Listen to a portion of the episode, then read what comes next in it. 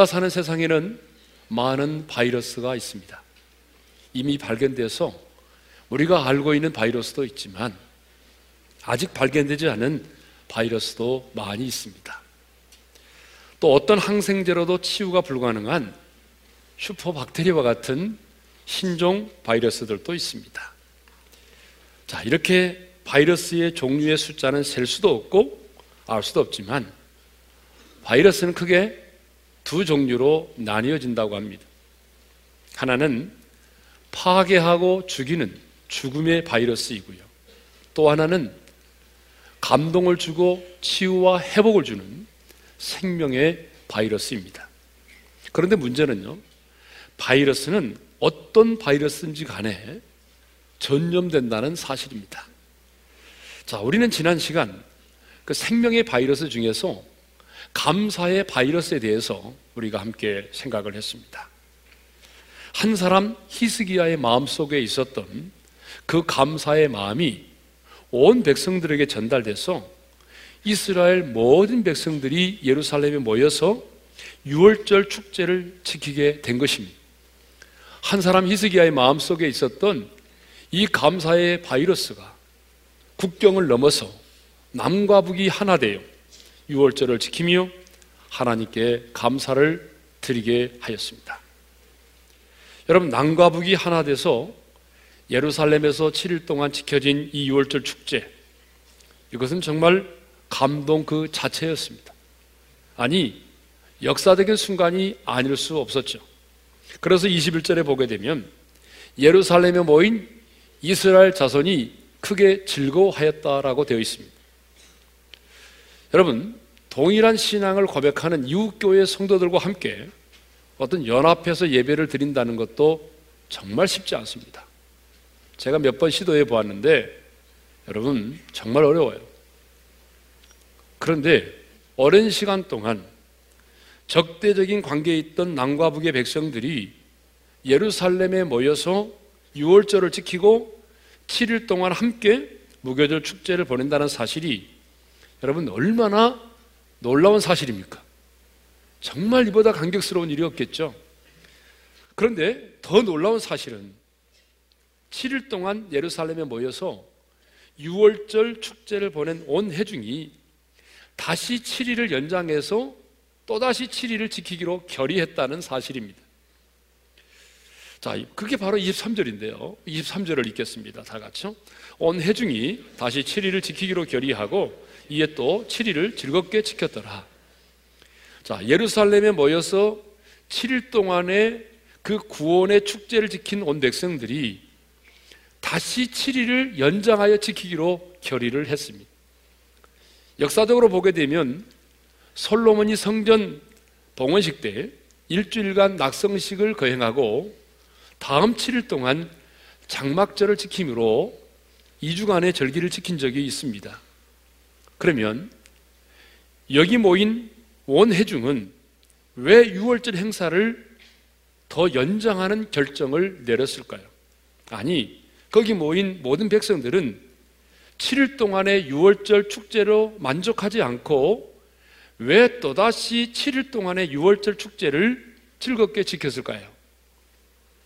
그 이유는 남과 북이 하나 돼서 구원의 은혜를 감사하는 그 6월절 축제가 너무나 큰 기쁨이었고 너무나 큰 감동이 되었기 때문에 그렇습니다. 하나됨의 기쁨이 너무 컸기 때문입니다. 예배의 기쁨이 너무 컸기 때문에 그렇습니다. 사람들은요, 너무나 좋으면 그 감동과 기쁨을 더 오랜 시간 동안 유지하기를 원하죠. 사람들은요, 너무 좋은 만남을 가지면 헤어지기를 싫어합니다. 그러니까 사랑하는 사람들을 보세요. 여러분, 사랑하는 사람들은요, 만나면 쉽게 헤어지려고 하지 않아요. 사랑하는 연인들을 보면은 보내준다고 그 집 앞까지 갔다가 헤어지지 못하고 늦은 시간까지 대문 앞에 머물러 있잖아요. 왜 이런 걸까요? 한 번은 결혼 주례를 온 신랑에게 제가 물었습니다. 왜 결혼을 하려고 하느냐? 그러더니 이 신랑이 하는 말이 헤어지는 것이 너무 싫어서 헤어질 때마다 너무 아파서 마음이 아파서 결혼한다는 거예요. 그렇습니다. 사람은 그 만남이 기쁘고 좋으면 여러분 헤어지려고 하지 않습니다. 우리는 이상 가족들의 상봉에서 이런 모습을 너무 많이 보았어요. 더 오랜 시간 동안 더 많은 얘기를 나누고 싶고 더 오랜 시간 동안 더 많은 사랑을 나누고 싶은데 어쩔 수 없이 헤어져야 되는 그래서 창문 밖으로 여러분 손을 내밀면서 이별을 아쉬워하는 그런 장면들을 우리가 얼마나 많이 보았습니까? 저는 우리 오륜의 공동체가 이런 공동체가 되기를 정말 소원합니다. 우리 예배 가운데 하나님의 임재가 있고 성령님의 위로가 있고 주님의 어루만지심이 있어서 여러분 예배가 끝난 후에도 자리를 떠나지 못하여 못내 아쉬워하는 그런 예배의 공동체가 되기를 진정으로 소원합니다. 여러분 우리의 속으로 공동체도 마찬가지입니다. 우리가 두 사람이 모일고 세 사람, 다섯 사람이 모일지라도 여러분 우리의 모임 가운데 정말 사랑과 위로와 격려가 있고 기도의 응답이 있고 간증이 쏟아져서 여러분 정말 헤어지고 싶지 않은 그래서 못내 헤어짐을 아쉬워하는 그런 속으로 공동체 말입니다. 그래서 우리는 방학이 없다라고 선언할 만큼 그런 소그룹의 공동체가 건강한 공동체인 줄로 믿습니다. 그런데 안타깝게도 우리 성도들 중에 보게 되면 못내 아쉬워하는 것보다도 예배가 끝나기도 전에 축도도 끝나기 전에 예배당을 빠져나가는 분들이 있긴 있어요. 네. 그러나 여러분 그것은 바른 예배자의 자세가 아닙니다. 자, 또 이들이 이렇게 참 큰 기쁨과 감격을 누릴 수 있었던 것은 또 하나 이유가 있는데 그것은 뭐냐면 자원하는 즐거움, 자원하는 즐거움으로 모였기 때문에 그렇습니다. 자, 23절을 한번 읽겠습니다. 다 같이 시작. 온 해중이 다시 7일을 지키기로 결의하고 이에 또 7일을 즐겁게 지켰더라. 여러분, 7일도 즐거웠지만 마지막 7일도 즐겁게 지켰다라고 말하고 있습니다. 사실요, 어, 이 제사장과 레인들의 입장에서 생각해 보면 또다시 7일을 연장하여 지킨다는 것은 정말 쉬운 일이 아니었습니다. 왜냐하면 그들은 지난 7일 동안에 하루도 빠지지 않고 계속해서 제사를 지내고 그리고 하나님을 찬양하는 직무를 감당했습니다. 다른 사람들은요, 여러분 유월절 고기를 먹으면서 교제도 하면서 예, 좀 여유롭게 시간을 보냈지만 이 제사장과 레인들은 7일 동안 여러분 하루도 쉬지 못한 채 끊임없이 제사를 지내고 그리고 하나님을 찬양하는 일을 감당했습니다. 그러니까 이 몸이요 이미 파김치가 된 것이죠. 오죽했으면 히스기야 왕이 그 7일의 축제를 마쳤을 때에 그들을 이로 했겠습니까? 그런데 또다시 일주일 동안 여러분 제사를 지내고 하나님을 찬양하는 일을 감당해야만 했으니 얼마나 힘들었겠습니까? 그렇지만 성경을 보게 되면 그들이 힘들어 했다, 지겨워 했다, 고통스러워 했다 이런 말씀이 없습니다. 예? 온 해중이 성경에 보니까 온 해중이 다 즐겁게 지켰다라고 말하고 있어요. 여러분 25절을 우리 한번 읽겠습니다. 다 같이요. 유다 온 해중과 제사장들과 레이 사람들과 이스라엘에서 온 해중과 이스라엘 땅에서 나온 나그네들과 유다에 사는 나그네들이 다 즐거워했으므로 거기 보니까 중요한 말이 다라는 말이에요. 다 즐거워했다는 거예요. 예? 저 이스라엘에서 온 해중과 나그네들뿐만 아니라 유다에서 온 해중과 나그네들뿐만 아니라 여러분 제사장과 레이 사람들도 다 즐거워했다라고 성경은 분명히 언급을 하고 있습니다. 여러분 누구는 즐거워하는데 소수의 사람일지라도 그것 때문에 슬퍼하는 자가 있다면 그것은 진정한 기쁨이 아닌 것입니다. 우리는 그런 모습들을 많이 보게 됩니다. 어떤 사람들은 너무 좋아서 즐거워하는데 어떤 소수의 사람들은요, 그것 때문에 힘들어하고 마음 아파하고 눈물을 흘리기도 합니다. 그런데 이스라엘 백성들은 여러분 모두가 함께 다 즐거워했다는 것입니다. 한 사람도 예 없이 여러분 제사장과 레인과 왕과 모든 백성들이 나그네까지 모두가 다 함께 기뻐하고 즐거워했습니다. 여러분 그 이유가 뭔지 아십니까? 그 이유는 자원하는 마음으로 하였기 때문에 그렇습니다. 여러분 만일 왕의 명령이나 방백들의 지시에 의해서 또다시 7일을 연장하여 지켰다고 한다면 여러분 그들의 마음속에 이런 기쁨과 감격이 있었겠습니까? 그런데 그들은 자원하여 지켰습니다. 왕의 지시가 아니라 그들이 너무나 좋아서 자원하여 여러분 그 6월절 7일을 더 연장하여 지킨 것입니다. 그렇기 때문에 그들의 마음속에는 누구도 빼앗아 갈 수 없는 여러분 감동과 감격과 기쁨이 있었던 것입니다. 그렇습니다. 여러분 무슨 일이든지요. 여러분 자원하는 마음으로 하게 되면 그것이 기쁘고 즐거운 것입니다. 예? 여러분 안 그렇습니까? 우리가 금요 심야 기도에 우리 교회만큼 요즘에 금요 심야 기도에 많이 나오는 교회가 없습니다. 여러분 우리가 단세를 21일 동안 하지만 여러분 우리가 막 자원하는 마음으로 달려오잖아요. 예? 억지로 하라고 그러면요 중간도 못 가요. 다 지쳐요. 예? 여러분 그러지 않겠어요? 예? 자원하는 마음으로 하기 때문에 기쁘고 즐겁고 감격이 있는 것입니다. 그래서 성경은 우리에게 모든 일을 자원하는 마음으로 할 것을 가르칩니다. 봉사와 섬김도 여러분 자원하는 마음으로 해야 기쁘고 즐거운 것입니다. 우리가 하나님께 드리는 헌금도 하나님의 은혜가 너무 감사하기 때문에 내가 자원하는 마음으로 헌금을 드리는 것입니다. 여러분 인색한 마음으로나 억지로는 절대로 헌금을 드리지 마세요. 예? 인색한 마음에 들거들랑 헌금하지 마세요. 그건 주님이 원하시는 게 아닙니다. 여러분 목회도 마찬가지입니다. 베드로전서 5장 2절에 보게 되면 이런 말씀이 있습니다. 우리 한번 읽겠습니다. 너희 중에 있는 하나님의 양무리를 치되 억지로 하지 말고 하나님의 뜻을 따라 자원함으로 하며 여러분 목회도 마찬가지입니다. 억지로 하지 말라는 것입니다. 억지로 하지 말고 예, 정말 하나님의 뜻을 따라 자원하는 마음으로 해야라는 거예요. 여러분 너무 하나님의 은혜가 감격스러워서 자원하는 마음으로 하게 되면 여러분 목회처럼 행복하고 즐거운 게 없어요. 예. 그런데 어거지로 어쩔 수 없이 여러분 이 길을 가게 되면 여러분 이 목회자의 길처럼 고통스럽고 괴로운 길이 없습니다. 예? 우리는 예배도 자원하는 마음으로 드려야 되는 것입니다. 여러분 예배도 자원하는 마음으로 드려야지. 예? 여러분 예배를 드리는 사람이 도살장으로 끌려가는 양처럼 끌려와 가지고 가정의 평화를 위해서 이 자리에 앉아 있다면 얼마나 그 예배 시간이 힘들겠습니까? 그러니까 남들은 예배하는 시간에 인터넷 게임이나 하고 있는 사람이 있다고 그러잖아요. 저한테 신고가 들어왔어요. 지난주에 양복 입고 온 신사가 예배 시간 내내 게임하더라. 그 사람 회개하시기를 바랍니다. 예? 자, 다시 일주일을 연장하여 6월절 축제를 지켰는데요. 성경은 그때의 기쁨을 이전에 없던 큰 기쁨으로 표현하고 있습니다. 여러분 26절을 읽겠습니다. 다 같이요. 예루살렘에 큰 기쁨이 있었으니 이스라엘 왕 다윗의 아들 솔로몬 때로부터 이러한 기쁨이 예루살렘에 없었더라.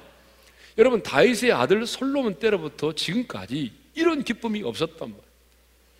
그러니까 여러분 무슨 말입니까? 이전에 없던 큰 기쁨을 누렸다는 것입니다.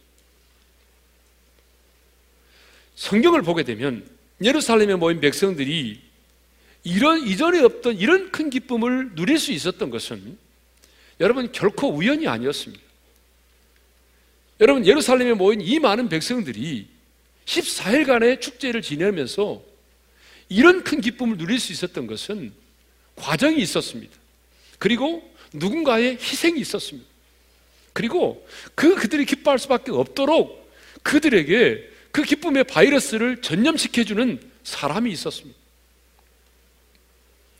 그 사람이 누굽니까? 먼저는 한 사람 히스기야입니다. 여러분 이 모든 기쁨의 출발은 누구로부터 시작됐습니까? 히스기야로부터 출발됐습니다. 왕이 된 히스기야의 마음속에 구원의 은혜를 기억하면서 유월절을 지키고자 하는 그 마음의 소원이 있었습니다. 그래서 그러니까 히스기야 한 사람의 마음속에 있었던 이 생명의 바이러스 가운데 하나인 이 조이, 이 기쁨의 바이러스가 온 백성들의 마음에 전염된 것입니다.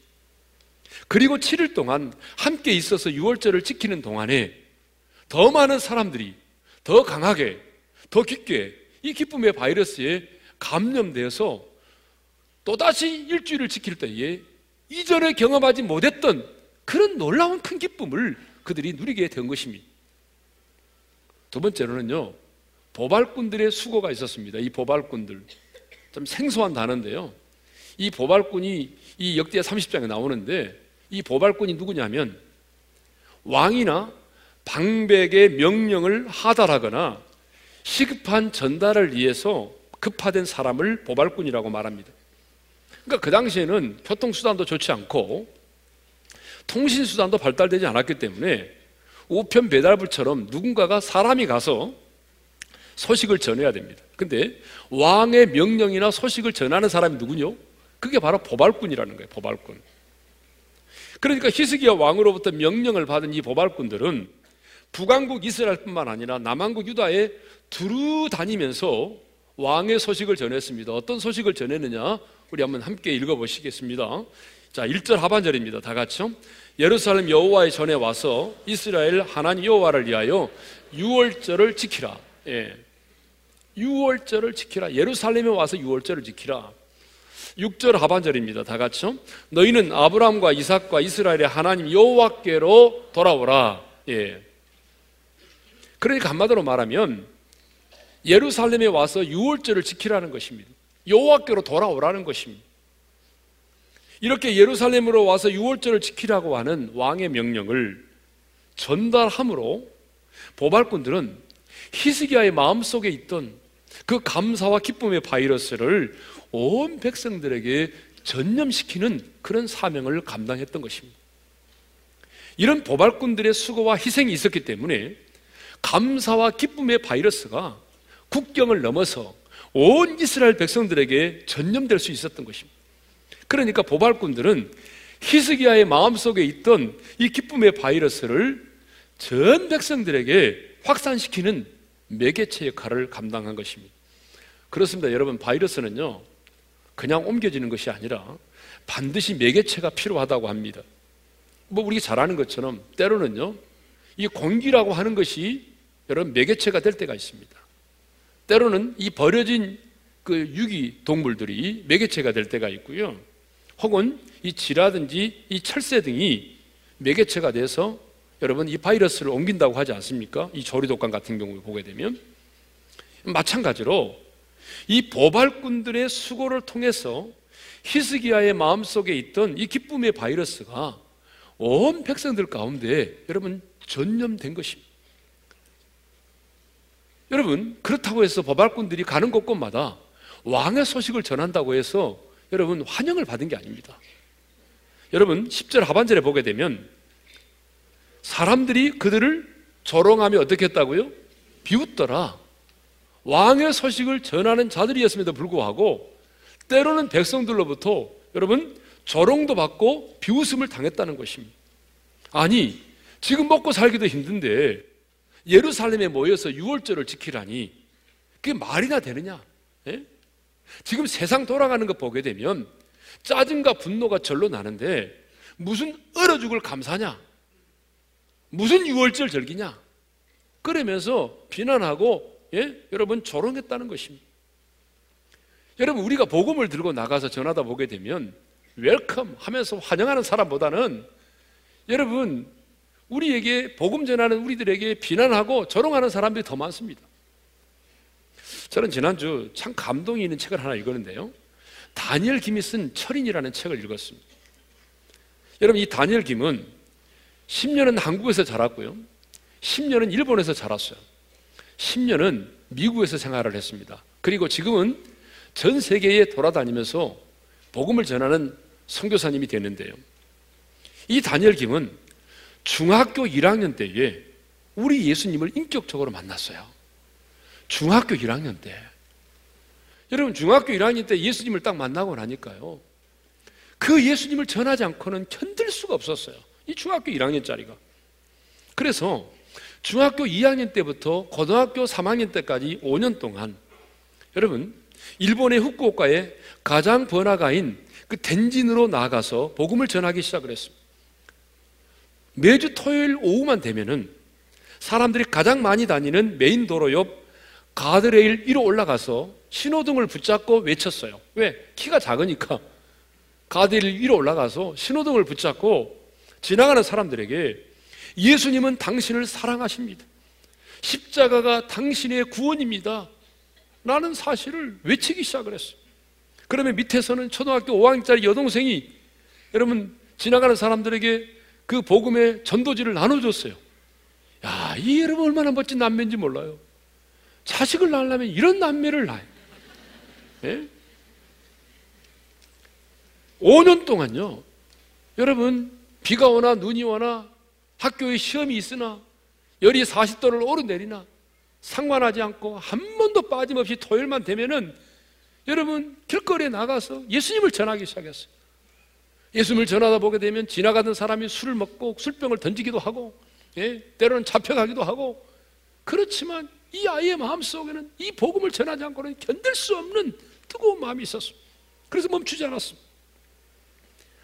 이 다니엘 김은 고등학교를 졸업하고 대학에 들어가고자 할 때도 하나님 제가 어느 대학에 들어가게 해주십시오라고 기도하지 않았습니다. 그런요 이렇게 기도했어요. 하나님을 가장 많이 경험할 수 있는 곳으로 보내주세요.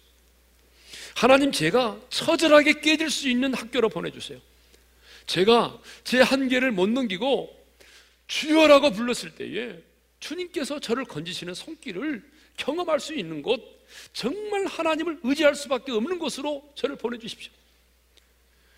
여러분, 이런 기도를 하는 수험생이 어디 있을까요? 하나님, 미사오고 미사오니 S대 들어가게 해주십시오.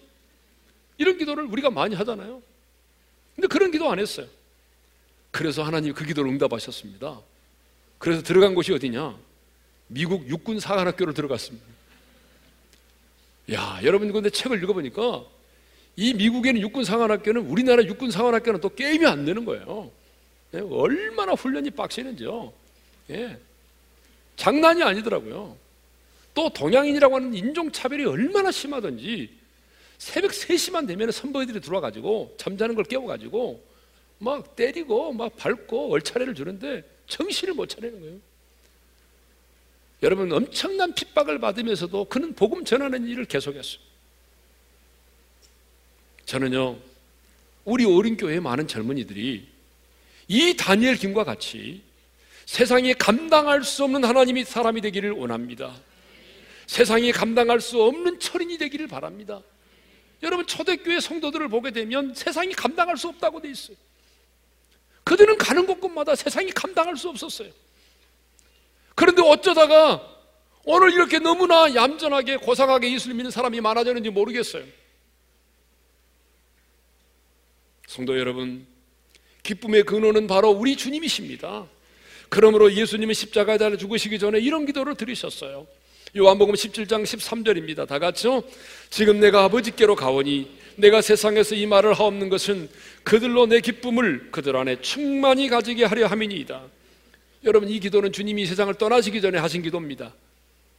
저는 주님이 이 기도를 지금도 우리를 위하여 드리고 있다고 저는 확신합니다. 기도의 내용이 뭐냐면 주님은 당신 안에 있는 이 기쁨을 내가 떠나가지만 이 땅에 있는 당신의 백성들이 충만히 갖기를 원한다는 것입니다. 그러니까 주님의 관심은 주님 안에 있는 기쁨을 이 땅에 당신을 따르는 당신의 제자들이 이 기쁨을 충만히 갖기를 원한다는 것입니다. 그러니까 여러분 우리는 주님의 그 간절한 기도의 제목을 따라서 주님 안에 있는 기쁨을 우리가 충만히 가져야 되는 것입니다. 그것이 주님의 기도의 제목입니다. 주님 안에 있는 기쁨을 우리가 충만히 누릴 뿐만 아니라 그 기쁨을 이 땅의 많은 사람들에게 보발꾼이 돼서 우리가 만나는 사람들에게 그 기쁨을 전념시켜야 되는 것입니다. 여러분 한 사람으로 말미암아 여러분의 가족들 가운데 이 기쁨의 바이러스가 전염되어지고 여러분들로 인해서 직장의 여러분 분위기가 전환되어지고 예? 우리 한 사람 한 사람으로 말미암아 여러분 주님 안에 있는 그 기쁨의 바이러스들이 이 세상 가운데 편만케 되기를 원합니다. 우리가 사는 세상을 보세요. 기쁨을 잃어버렸잖아요. 어디 기쁨이 있어요? 많은 것을 가졌지만 만족하지 못하고 수많은 슬픔과 탄식 속에 살아가는 이 땅의 그 불쌍한 영혼들에게 우리가 먼저 주님 안에는 충만한 기쁨을 누리고 그 기쁨의 바이러스를 이 땅의 사람들에게 다 전염시켜서 여러분들로 말미암아 여러분의 가정이 기쁨이 넘치는 가정이 되기를 바라고 여러분들로 말미암아 여러분의 직장이 분위기가 바뀌고 기쁨의 공동체가 되기를 주님의 이름으로 축원합니다. 세 번째로는 함께 모였다는 것입니다. 여러분 예루살렘에 모인 백성들이 이렇게 큰 기쁨을 누릴 수 있었던 것은요. 국경과 지역을 초월해서 많은 사람들이 예루살렘이라고 하는 곳에 모였기 때문에 이런 기쁨을 누릴 수 있었던 것입니다. 성경을 보게 되면 정말 많은 사람이 모였습니다. 정확하게 숫자적으로 몇 명이 예루살렘에 모였는지는 성경이 말하고 있지 않지만 우리가 가늠해 볼 수 있는 게 뭐냐 그러면 다시 7일을 지키기로 했을 때에 여러분 히스기야 왕과 방백들이 여러분 다시 7일을 지키는 이 백성들에게 내어준 짐승의 숫자를 보면 알 수 있어요. 그 짐승의 숫자가 얼마냐면 수송아지만 2천 마리고 양이 만 7천 마리입니다. 여러분 일주일 동안을 지키는데 이 정도의 많은 가축을 내어줬다고 하는 것은 여러분 그때 얼마나 많은 사람들이 모여 있는지 우리는 금방 알 수 있잖아요. 여러분 먹는 것으로 계산하면 금방 오잖아요. 감이 예, 안 그래요, 여러분? 감이 안 오시나요? 예? 여러분 양이 만 7천 마리, 수송아지가 여러분 2천 마리라니까. 그러니 그때 모인 사람들이 감이 오잖아요. 예? 그렇습니다, 여러분. 이 모일 때에 시너지 효과가 나오는 것입니다. 성령님의 역사도 여러분 우리가 모일 때에 강력하게 임하는 것입니다. 오순절의 성령 강림의 역사도 120명의 성도들이 함께 모여 기도할 때 일어난 것입니다. 예? 이 6월절을 예루살렘에서 모여서 지킬 때에 이런 놀라운 기쁨이 임했던 거죠. 만일에 이들이 뭐 모이지 않고 우리 각자 집에서 지킵시다 그랬다고 한다면 이런 기쁨이 임하지 않았을 것입니다. 1907년에 평양 장대인교에서 일어난 성령의 역사도 여러분 저 사진을 한번 보십시오. 천 명의 성도들이 모여서 죄를 자복하며 회개할 때 일어났습니다. 성령의 불이 얼마나 강하게 역사했던지 원래 한 주간 예정이었던 이 집회가 한 달 동안 지속이 되었단 말입니다. 그래서 성경은 우리에게 늘 모이라고 말하는 것입니다. 모이기를 피하는 자들이 어떤 습관과 같이 하지 말고 주님 오실 날이 가까움을 볼수록 더 그리하라. 그러니까 여러분 주님이 오실 날이 가까워지면 가까워질수록 사람들은 모이려고 하지 않는다는 거죠. 예? 지금 우리 교회 성도들 가운데도 보게 되면 여러분 교회에 나와서 예배 드리지 않고 인터넷으로 예배를 드리려 하는 분들이 많이 있습니다. 제가 매주 매주 체크합니다. 예? 매주 매주 체크하는 게 뭐냐 그러면 오늘 우리 주일 낮 설교를 저희들이 우리 홈페이지에 올리죠. 그러면 이제 그 VOD로 보는 사람은 약 3,500에서 4,500명이 봅니다. 그건 저녁에 올라갑니다. 그런데 우리가 예배를 드린 이 시간 시간마다 라이브로 이 예배를 중계를 합니다. 우리가 왜냐 그러면 병원에 입원해 있는 사람이라든지 어떤 정말 어려운 상황 때문에 예배를 드리지 못하는 사람들로 하여금 이 라이브로 예배에 동참할 수 있도록 하기 위해서 우리가 제공을 하고 있는데요. 그런데 예배 시간에 예배를 드리지 않고 이 라이브로 예배를 드리는 사람이 2,300명입니다. 여러분 예배 시간마다 다 이 프로테지가 있어요. 여러분, 우리가 어쩔 수 없는 상황이기 때문에 내가 병원에 입원했다든지 어? 특수한 근무지에서 내가 근무를 해야 되기 때문에 그러는 경우라고 하면 이해가 되지만 그렇지 않음에도 불구하고 우리가 모여서 예배를 드리자는 이 예배 공동체를 무시한다는 것은 이건 성경적이 아니란 말이죠. 물론 뭐 교회 와도 앉을 자리도 없고 본당에도 못 들어오고 주차도 어렵고 그러니까 에라 오늘 집에서 편안하게 예배 드리자 이것은 여러분 아닙니다. 성경적이 아닙니다. 예? 가끔 또 성경 공부는 열심히 하는데 여러분 예배 공동체에 나오지 않은 사람이 있는데 여러분 이것도 여러분 성경적이 아닙니다. 모였기 때문에 이런 기쁨이 임했던 것입니다. 네 번째로는요, 이 나눔과 희생이 있었기 때문에 이런 기쁨이 임했던 거죠. 여러분 역시 잔치는요 먹는 게 있어야 됩니다. 7일을 연장하여 지키는 동안에 여러분 먹을 것이 없이 여러분 일주일 동안 금식하면서 지켰다고 한다면 이런 게 기뻐할 수 있었을까요? 여러분 그들에게는 먹을 것이 풍족했습니다. 왜? 여러분 아까 말했잖아요. 어? 여러분 왕과 방백들이 예? 수송아지 2천 마리, 양 1만 7천 마리를 내어 주었다니까요. 24절을 읽겠습니다. 다 같이요. 유다 왕 히스기야가 수송아지 천 마리와 양 칠천 마리를 해중에게 주었고 방백들은 수송아지 천 마리와 양 만 마리를 해중에게 주었으며 물론 이 많은 짐승들은 먹는 데만 사용되지 않고 제사를 드리는 데도 사용되었을 것입니다. 사람이 아무리 많은 것을 소유해도 그가 계속해서 탐욕에서 자유하지 못하면 여러분 그것은 불행한 것입니다. 사람은 받는 것보다는 주는 기쁨이 더 큽니다. 그래서 많은 것을 가지고 있어도 그것을 자신만을 위해서 쌓아둔다면 여러분 그것은 절대로 축복이 아닙니다. 오히려 그것을 지키기 위해서 더 많은 에너지를 쏟아 부어야 되고 염려와 근심 가운데 살아야 되기 때문에 오히려 더 많이 가졌다는 것이 여러분 더 많은 스트레스가 될 수도 있습니다. 그런데 왕과 방백들은 그 많은 소와 양을 내어 놓았습니다. 이러한 나눔과 희생이 있었기 때문에 이런 놀라운 기쁨이 임한 줄로 믿습니다. 오늘 우리들의 모임에도 마찬가지입니다, 여러분. 자, 우리 가족의 모임이든지 소그룹의 모임이든지 사람들이 모이는 모임에는요, 누군가의 나눔이 있고 누군가의 희생이 있어야 여러분 그 모임이 기쁨이 있는 것입니다. 여러분 그렇죠? 여러분 우리가 모였는데 예, 모두가 더 여러분 나누려고 하지 않고 받기만 하려고 해요. 그러면 여러분 절대로 기쁨이 없습니다. 어떤 모임이든지 간에 누군가의 희생이 있어야 돼요. 누군가의 나눔이 있어야 됩니다. 저는 우리 오륜의 성도들이 그런 나눔과 희생의 주인공들이 되기를 주님의 이름으로 축원합니다. 예. 마지막으로 이런 큰 기쁨은 하나님과의 관계의 회복이 있었기 때문에 가능했습니다. 히스기야는요, 6월절을 지키기 전에 먼저 하나님과의 관계를 회복하기 위해서 성전을 청결하게 하는 일을 했습니다. 성전 청결이 6월절을 지키는 것보다 먼저였다는 사실입니다. 그런데 이렇게 많은 사람들이 모여서 6월절을 지키는 동안에 예기치 않은 사건이 발생했습니다. 여러분, 언제나 사람들이 많이 모이다 보게 되면 예기치 않은 사건이 발생하잖아요. 그 예기치 않은 사건이 뭐냐 그러면 여러분 6월절 양을 먹으려면 먼저 정결하게 한 그런 규례를 따라서 정결하게 한 이후에 여러분 6월절 양을 먹어야 되는데 저 북쪽에서 온 동포들이 문제란 말입니다. 이 북쪽에서 온 동포들이 정결하게 하는 규례를 지키지도 않고 그냥 6월절 양을 먹어버린 거예요. 여러분, 왜냐하면 그들은 성전에 와본 적도 별로 없고 오랫동안 여러분 절기를 지키지 않다 보니까 그 사실을 까마득히 모르고 그냥 먹어버린 거예요. 그래서 6월절 규례를 어긴 겁니다. 여러분, 6월절 규례를 어기게 되면 어떤 일이 벌어지냐면 그 6월절 전체의 절기가 지켜지지 못할 수 있어요. 그러니 여러분 또 다른 사람들이 얼마나 한쪽에서는 불평, 불만했겠어요. 북쪽의 원놈들이 문제라고.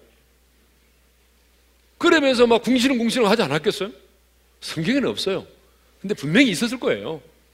그때에 여러분 히스기야가 어떻게 합니까? 기도합니다. 무릎 꿇어 기도합니다. 뭐라고 기도하냐면 선하신 여호와여 사옵소서. 그리고 19절에도 19절을 우리 다 같이 읽겠습니다. 시작. 비록 성서의 결례대로 스스로 깨끗하게 못하였을지라도 사옵소서.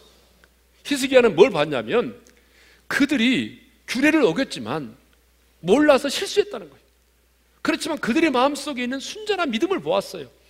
그러니까 하나님, 그들이 몰라서 어? 스스로 깨끗게 하는 규례를 어겼지만 하나님 사해 주십시오. 사하여 주십시오. 이렇게 기도했더니 하나님이 그 히스기야의 중보 기도를 들으시고요. 어, 떻게 하셨어요? 20절을 읽겠습니다. 다 같이요. 여호와께서 히스기야의 기도를 들으시고 백성을 고치셨더라. 아멘. 이렇게 히스기야의 중보 기도를 통해서 하나님께서 그들의 죄를 사하시고 고치시자 여러분 그 모임 가운데 그 무리들 가운데 큰 기쁨이 임했던 것입니다. 그렇습니다. 여러분 기쁨의 근원은 하나님이십니다. 여러분 이 사실을 분명히 믿으셔야 됩니다. 우리 한번 따라서 합시다. 기쁨의 근원은 하나님이시다. 여러분 믿습니까? 그러므로 하나님과의 관계가 회복이 될 때에 진정한 기쁨이 임하는 것입니다.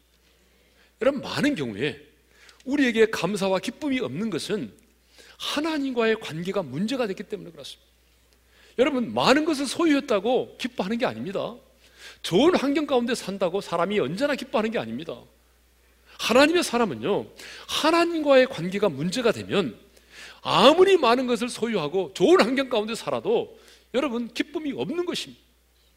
그러니까 오늘 내가 신앙생활 한 지 몇 년인데 그 연수를 자랑하지 말고 오늘 내 안에 감사가 없다면 오늘 내 안에 정말 주님 안에 주시는 기쁨이 없다고 한다면 뭘 먼저 점검하셔야 되냐면 환경의 문제가 아니라 주님과 나와의 관계를 점검해 보셔야 됩니다. 주님과 나와의 관계를 회복하면 죄를 내가 회개하고 주님과 나와의 관계를 회복하면 여러분 세상에 줄 수 없는 기쁨, 주님 안에 있는 기쁨이 우리 가운데 임할 줄로 믿습니다. 자, 마지막으로 이거 하나만 생각하고 마치겠습니다.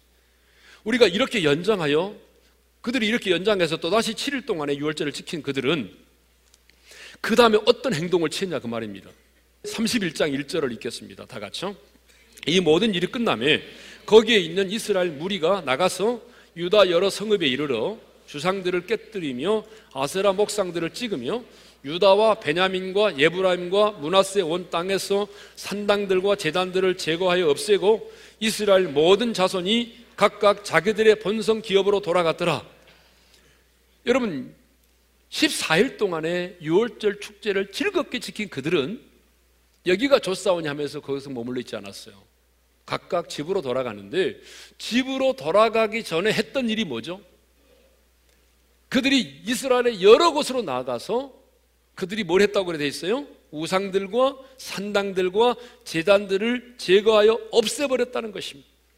죄와 단절하려는 결연한 의지를 하나님께 보인 것입니다. 그들은요, 단순히 기뻐하고 즐거워하는 것으로 끝나지 않았습니다. 여러분, 이것이 바로 진정한 예배자의 모습인 줄로 믿습니다. 그렇습니다. 여러분, 진정한 예배는 우리가 모여서 오늘 함께 기뻐하고 즐거워하는 것으로 끝나는 것이 아닙니다. 만일 우리의 예배가 단순히 기뻐하고 즐거워하는 것으로 끝이 난다면 여러분 이것은 진정한 예배가 아닌 것입니다. 오늘 우리가 함께 모여서 드린 이 공동체의 예배는 반드시 우리의 삶의 예배로 이어져야 될 줄로 믿습니다. 삶의 예배가 무엇입니까? 우리가 공동체에서 하나님의 임재를 경험하고 그리고 기뻐하고 즐거워했다면 이제 우리는 삶의 예배를 드려야 되는데 여러분 삶의 예배가 무엇입니까? 삶의 예배는 나의 주어진 삶의 현장에서 죄와 투쟁하는 것입니다. 여러분 내 안에 있는 우상들을 타파하고 나의 정과 욕심들을 십자가에 못 박는 것입니다. 그리고 내 삶의 현장에서 하나님이 내게 주신 그 생명의 바이러스들 감사와 그리고 기쁨의 바이러스들을 이 땅 가운데 사람들에게 전염시키는 것입니다. 이것이 바로 우리의 삶의 예배인 줄로 믿습니다.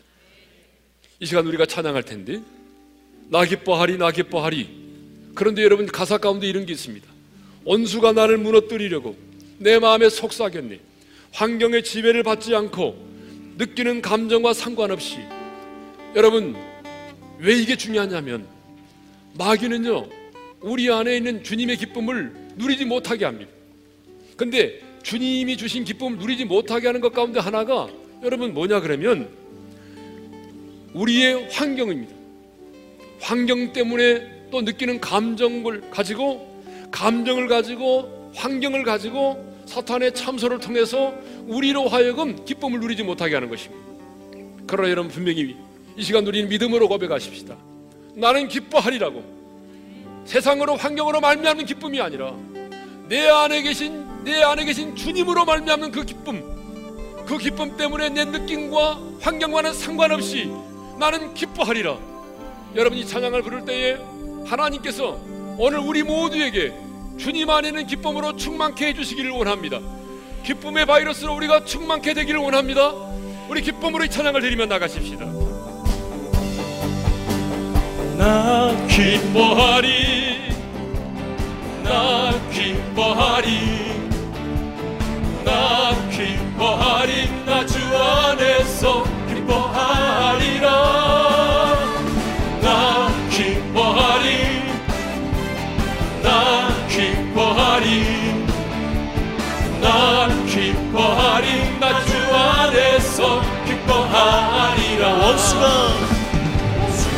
나를 무너뜨리려고 내 마음에 속삭였네 내 영이 되어 넘어지지 않고 나의 믿음의 고백이 원수를 묶네. 나 기뻐하리. 나 기뻐하리. 나 기뻐하리. 나 주 안에서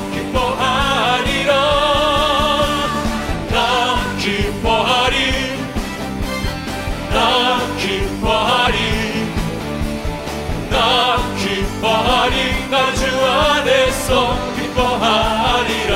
환경에 환경의 지배를 받지 않고 내 팔의 힘과 목소리. 느끼는 감정과 상관없이 내 마음 기뻐하기로 결심을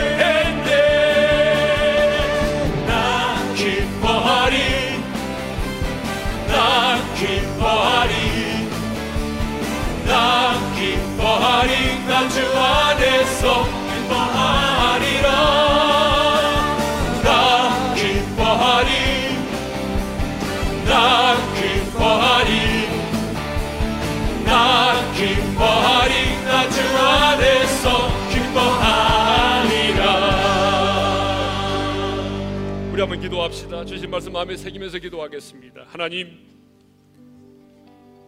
주님 말씀하십니다. 내 안에는 기쁨을 충만히 갖기를 원한다.